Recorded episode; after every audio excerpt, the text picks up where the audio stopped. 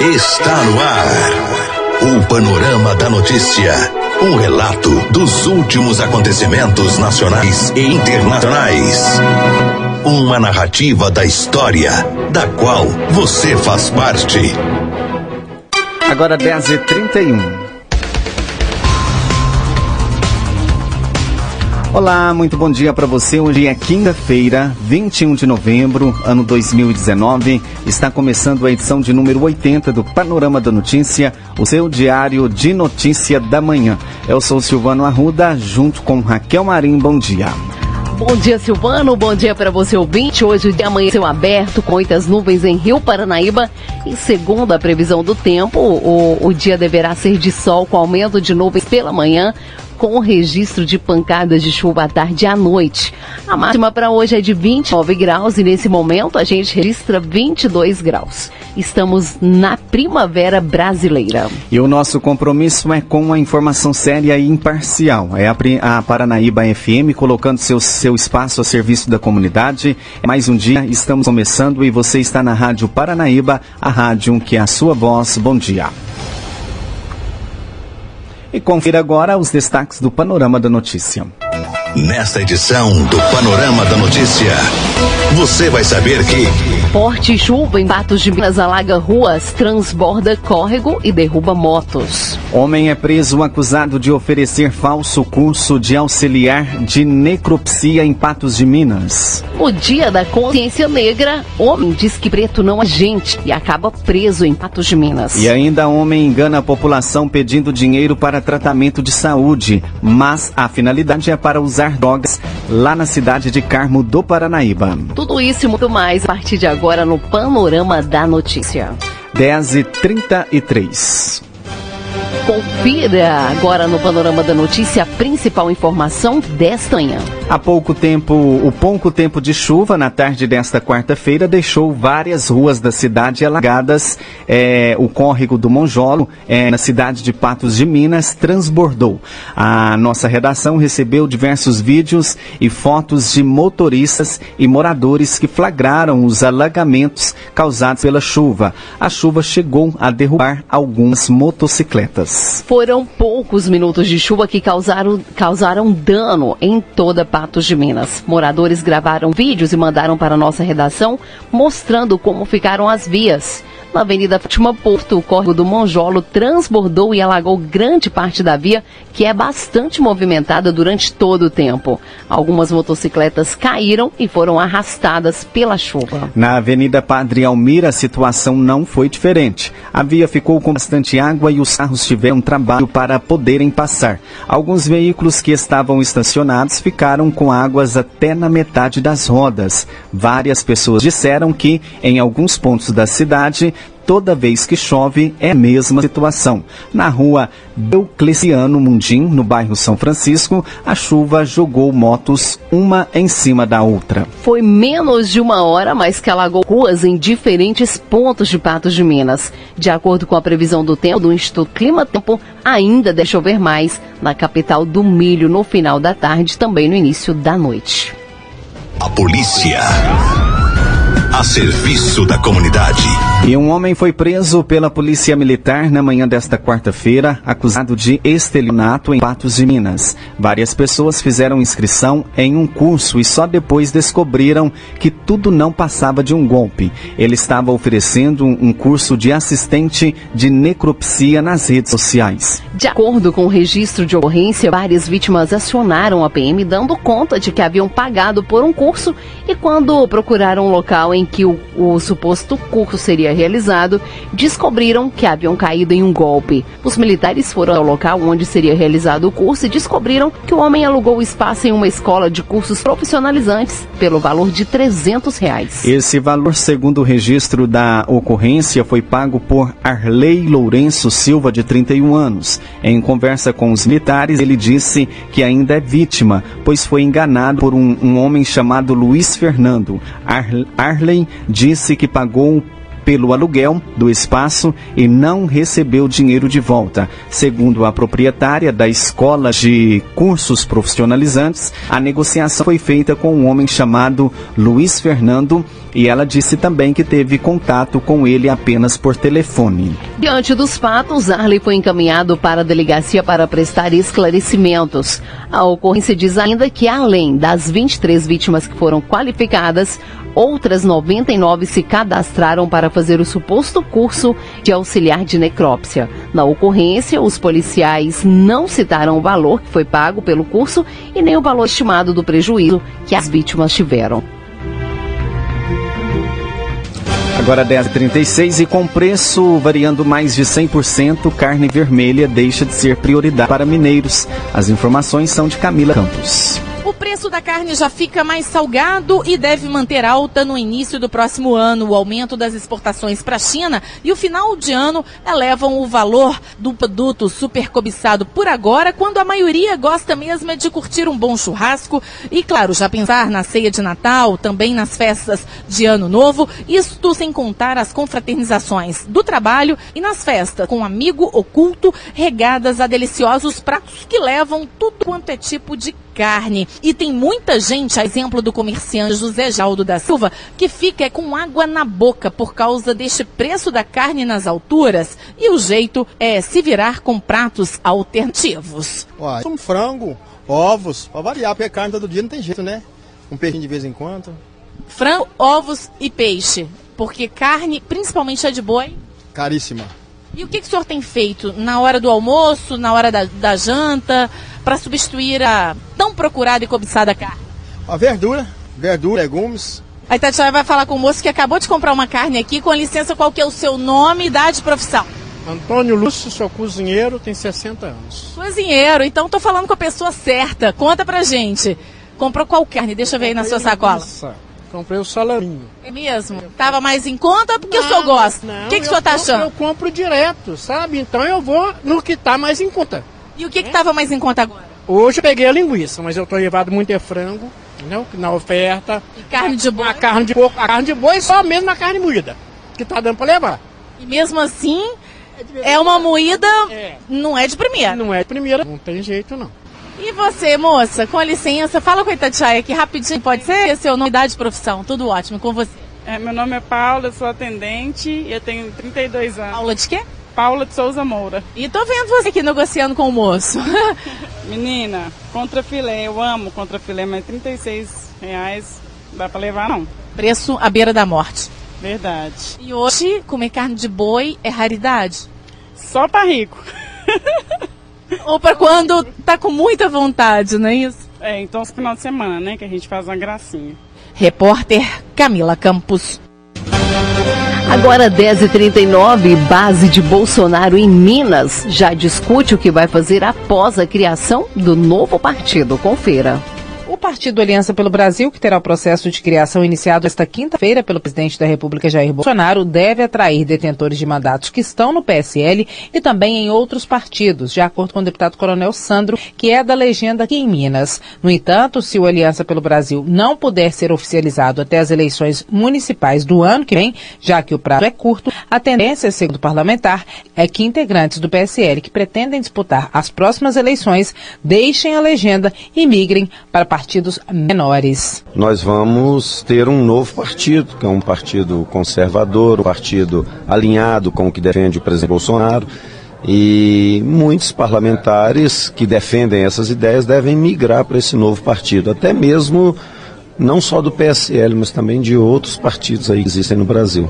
Vocês já têm o levantamento do percentual de deputados estaduais aqui em Minas, que são seis, por exemplo, que devem acompanhar o presidente Jair Bolsonaro, ou isso ainda não foi feito? Como é que é? Oficialmente não tem esse levantamento não. O que eu posso assegurar, não falo por ele também, mas certeza absoluta que É, eu e o deputado Bruno Engler, nós já declaramos que a gente vai seguir o presidente aonde ele for. E ele está indo para o Aliança, que vai ser criado. Então, nós vamos para lá também. Deputado, qual que é o impacto que o senhor avalia que pode haver na criação desse partido para as eleições do ano que vem? Que possivelmente pelos trâmites do TSE não será possível oficializar esse partido até as eleições municipais do ano que vem. Quem sair do PSL com o presidente vai ficar órfão e quem pretendia ser deputado, candidato a vereador, candidato a prefeito. Como é que vocês estão discutindo isso, o impacto para as eleições municipais dessa mudança nesse momento? Olha, é, o tempo realmente está tá um tempo curto para a criação de um partido. É a maior dificuldade que se tem num processo de criação de partido é a coleta de assinaturas de apoio, que a gente acha que consegue, nós temos condição de conseguir com mais facilidade do que os outros. Exatamente o Brasil inteiro, os bolsonaristas querem esse partido. E depois é questão de tramitação e formalidade junto ao TSE. Eu acredito que a gente consiga, mas numa eventualidade disso não acontecer, a possibilidade que se apresenta disponível é que os bolsonaristas, aqueles que não são detentores de mandato e que precisam de um partido para disputar a eleição, o façam por outros partidos que defendem, eh, em parte, as pautas que nós defendemos. E, eventualmente, em algum lugar, talvez possa ser um caso isolado também através do PSL, o que eu não acredito muito. Ouvimos o deputado estadual pelo PSL, Coronel Sandro, repórter Edilene Lopes. Os detalhes da notícia com Alexandre Garcia. Bom dia. Nesta quinta-feira vai ser criado, com a presença do presidente Bolsonaro, o partido Aliança para o Brasil. Vai ser lançado, né? para ser criado mesmo, ele tem que ter as assinaturas necessárias, etc. Mas com isso o PSL já sai perdendo uns 30 deputados, vai ficar reduzido. Era o segundo partido, era o vice né? lá da Câmara, vai ser agora o décimo primeiro. Já vai estar na zona de relaxamento, para usar a linguagem eh, do futebol. Mas eh, continua agora com o presidente, é o Luciano Bivar, que teve sérios desentendimentos com o presidente por causa do, do uso né, eh, desse fundo partidário, que é uma beleza. Né? Na Comissão de Constituição e Justiça da Câmara, uma boa notícia: foi aprovado um projeto de emenda à Constituição, emenda aos artigos 102 e 105. O 102 fala das atribuições do Supremo e o 105 fala das atribuições do Superior Tribunal de Justiça. Ninguém mexe no artigo 5 da Constituição, que é dos direitos e garantias individuais, que seria uma cláusula pétrea pelo que diz o artigo 60 da Constituição. E aí o 102 e o 105 dizem que olha, uh, não tem mais recurso extraordinário ao Supremo né, e não tem mais uh, recurso especial ao Superior Tribunal de Justiça, ou seja, o último recurso passa a ser no Tribunal de Recurso, que é a segunda instância. Né. É uma boa ideia. Aliás, eu fiquei lendo esses, esses dois artigos, eu estou com, com, a Constituição na mão, né? é, fiquei lendo esses dois artigos e vi que o Supremo só poderia ficar aceitando esses recursos se dissessem respeito a, a um artigo da Constituição que tivesse sido violado. Né? E o Superior Tribunal de Justiça, se alguma lei federal tivesse sido violada. Agora imaginem o, a, a ginástica de deputados caríssimos né, para encontrar a violação na Constituição em lei federal conseguir esses recursos. Né. Enfim, se passar isso no plenário da Câmara duas vezes, no plenário do Senado duas vezes, com 60% eh, de maioria, né, vai tirar esse ganha, ganha cavar eh, de deputado caro. Bom, Nestor Foster, que está nos Estados Unidos há anos, no consulado de Nova York, na embaixada, já estava substituindo o embaixador na embaixada, foi confirmado pelo Senado americano que sim, aceitamos esse, esse ministro de primeira classe da carreira diplomática do Itamaraty como embaixador. Né? Agora vai ser submetido ao Senado brasileiro. Foi, foi ótimo para o Brasil, foi ótimo para o Eduardo Bolsonaro, que não precisa deixar os seus 1 milhão 860 mil eleitores para trás, né? Eu acho que não seria uma, uma, uma boa atitude das costas para os seus eleitores, o deputado federal mais, mais votado do Brasil. De Brasília, Alexandre Garcia. Agora 10h45 e repercute em BH declaração do presidente Bolsonaro que afirmou que o desmatamento é cultural. A reportagem é de Alessandra Mendes.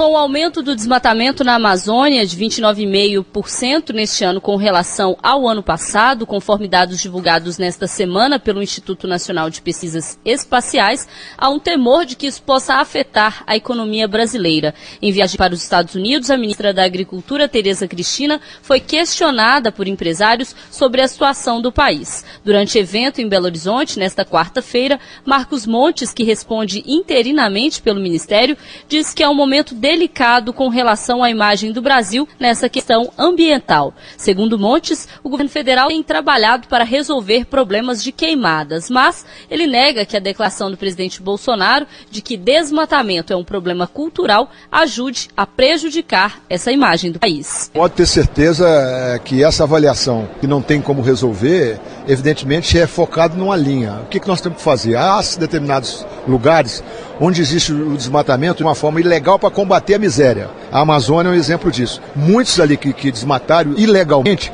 desmataram na necessidade. Esses nós temos que socorrer. Esse nós temos que fazer regularização fundiária, assistência técnica. São 20 milhões de pessoas que estão na Amazônia sofrendo essa situação e, claro, cometendo ilegalidades. Mas o combate a eles é oferecer a eles condições para que eles possam sair dessa linha da presa. Mas, ministro, quando o próprio presidente diz que o desmatamento é cultural, isso também não atrapalha na imagem? Não, não, não claro que eu, quando ele fala cultural, na minha, na minha concepção, é cultural no sentido desse, da sobrevivência. Daqueles que não têm, que tem que derrubar ali umas árvores para poder vender, para poder sobreviver. Nós temos que dar condições. E muitos que passaram pelo governo brasileiro, muitos, inclusive daquela região, é, ministras daquela região, a ministra Marina é um exemplo disso, é, não fez absolutamente nada para dar condições é, de dignidade a essas famílias. Então nós temos que dignidade essa vida, uma questão produzindo a eles renda. E renda se dá com o título da terra, onde ele pode ter acesso a empréstimo, a, ao mercado, e dá para ele também é, ensinamentos técnicos. É isso que nós estamos fazendo. Marcos Montes participou nesta quarta-feira em BH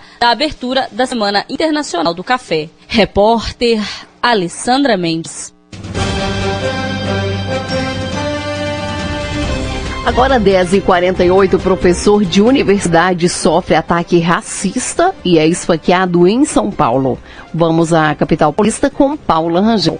Professor universitário é xingado de macaco no Dia da Consciência Negra, briga e toma dois golpes de canivete. É um professor do curso de jornalismo da Unesp, a Universidade Estadual Paulista, do campus da cidade de Bauru, interior do estado. Ele entrou com a denúncia por racismo numa briga onde acabou esfaqueado. O caso aconteceu perto de um supermercado. Juarez Xavier disse que foi chamado de macaco pelo agressor e outras ofensas de teor racial. O professor e o homem, que aparentava embriaguez, começaram a brigar. Juarez Xavier foi atingido com golpes de canivete no ombro e no braço. Esse homem foi preso pela polícia. O professor foi levado para a unidade de pronto atendimento e levou pontos. Depois foi à delegacia e registrou a denúncia. Ele é militante do movimento negro, tem mestrado e doutorado pela USP e professor de jornalismo da Unesp Bauru, além de coordenador do Núcleo Negro Unesp para Pesquisa e Extensão. De São Paulo, Paula Rangel.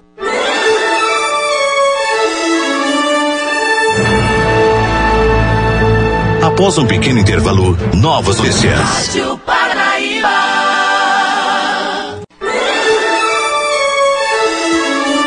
Retomamos para que você saiba o que está sendo notícia hoje. 10h54. A polícia. A serviço da comunidade. E no Dia Nacional da Consciência Negra, um fato criminoso e lamentável foi registrado pela Polícia Militar. Na manhã desta quarta-feira, em Patos de Minas, um homem de 55 anos chegou na farmácia municipal com fortes sintomas de embriaguez e, após importunar várias pessoas, se dirigiu a uma fun funcionária e disse as seguintes palavras: Por isso o Brasil está cheio de racismo. Preto não é gente preto não presta. De imediato, a PM foi acionada e o homem foi conduzido para a delegacia. A injúria racial ocorreu por volta das 11h30 na farmácia municipal, localizada na Praça Desembargador Frederico, no centro da cidade.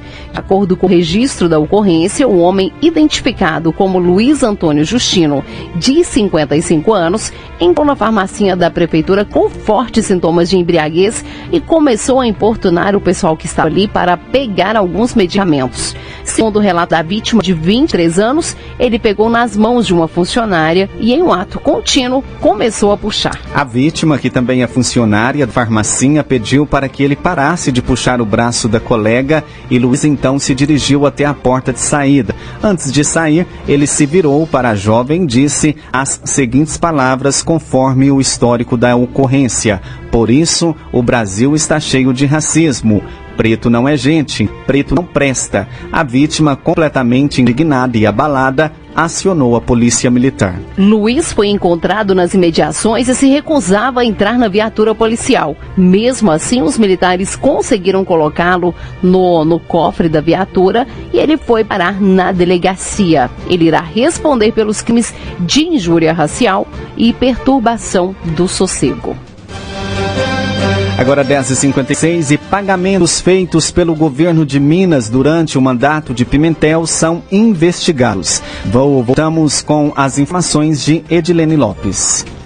Ex-secretário de Estado da Fazenda do governo petista, José Afonso Bicalho, passou a tarde na Promotoria do Patrimônio Público do Ministério Público Estadual, prestando depoimento como testemunha em um processo por irregularidades em contratos com fornecedores durante o governo de Fernando Pimentel. O ex-secretário saiu sem falar com a imprensa. Segundo o Ministério Público, cerca de 74 milhões e meio de reais podem ter sido pagos indevidamente a fornecedores que o Estado devia entre 2015 e 2018.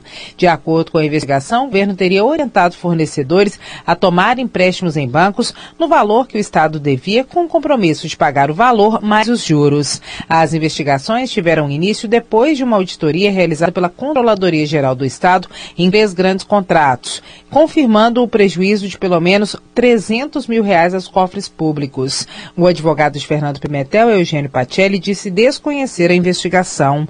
As apurações começaram a pedido da Controladoria Geral do Estado e são feitas pelo promotor Leonardo Barbabella. De acordo com o relatório da Controladoria, as despesas teriam sido classificadas como indenizações nas notas de empenho. O ex-tesoureiro do Estado, Paulo de Souza Duarte, também foi ao Ministério Público Estadual de Minas Gerais prestar depoimento. Repórter Edilene Lopes. Vai recorrer em liberdade da condenação de 10 anos de prisão em regime fechado o ex-governador de. Agora, 10h58, o ex-governador Fernando Pimentel é condenado a 10 anos de prisão por tráfico de influência. A reportagem é de Alan Passos. Vai recorrer em liberdade da condenação de 10 anos de prisão em regime fechado o ex-governador de Minas, Fernando Pimentel. O petista foi sentenciado nessa quarta por tráfico de influência no período em que foi ministro do Desenvolvimento Econômico, entre 2011 e 2014, no governo de Dilma Rousseff, pela juíza Luzia Divina Peixoto, titular da 32ª Zona Eleitoral de Belo Horizonte. Na mesma ação, foram denunciados e condenados os empresários Benedito Rodrigues de Oliveira Neto, Bené, Marcos Antônio Estelita de Salvo Coimbra, sócio da Vox Opinião, e Márcio Irã Guimarães Novaes. Pimentel e Bené ainda foram condenados por lavagem de dinheiro por terem ocultado natureza, origem, localização e movimentação de valores. Segundo a acusação, os recursos teriam sido desviados para a campanha eleitoral de Pimentel a governador em 2014. Pelo processo, Pimentel e Bené teriam obtido vantagem indevida ao praticar tráfico de influência no governo federal. E o beneficiado foi o empresário José Auriemo Neto, da JHSF Incorporações, que buscava autorização para a construção e exploração de um aeroporto na região metropolitana de São Paulo. Ainda segundo a denúncia, em troca, Bené cobrou do empresário pouco mais de 5 milhões de reais que foram depositados a título de doação eleitoral na conta do Partido dos Trabalhadores. Os valores estão na prestação de contas eleitoral. Delator no processo, o empresário José Auriemo foi beneficiado com a suspensão da ação. O advogado de Fernando Pimentel, Eugênio Pacelli, disse desconhecer a decisão. Repórter Alan Passos. A polícia a serviço da comunidade. 11 horas em ponto aqui em Rio Paranaíba e um indivíduo da cidade de Carmo do Paranaíba estaria enganando a população para conseguir recursos para manter o vício nas drogas. De acordo com informações de pessoas que já caíram na lábia do enganador, o homem aborda suas vítimas dizendo que a mulher dele faz tratamento de doença de câncer, mas todo o dinheiro ou doações de alimentos e arrecadados ele usa para comprar drogas. Com isso, os moradores da cidade estão revoltados com a atitude que vem praticando aí, que o usuário né, de drogas vem praticando. E o usuário se chama Carlos Henrique Pereira de Araújo, de 36 anos. É, fotos dele estão circulando por várias redes sociais, com muitos comentários de pessoas que foram enganadas. A polícia alerta a população para que não dê dinheiro nem donativos para o cidadão, que inclusive possui várias passagens pela polícia por furto e também roubo à mão armada. Você caminhou conosco pelo panorama da notícia. O conhecimento dos fatos faz de você um cidadão ativo. 11 1 Panorama da Notícia, um oferecimento de Semig. E essa foi a edição de número 80 desta quinta-feira, 21 de novembro de 2019, com a apresentação de Silvana Ruda e Raquel Marim. O Panorama da Notícia é multiplataforma. Além do site, você encontra este programa disponível no YouTube e no podcast do Spotify. Agradecemos o carinho de sua audiência. Continue com a programação da Paranaíba FM. Fiquem com Deus. Bom dia, Rio Paranaíba.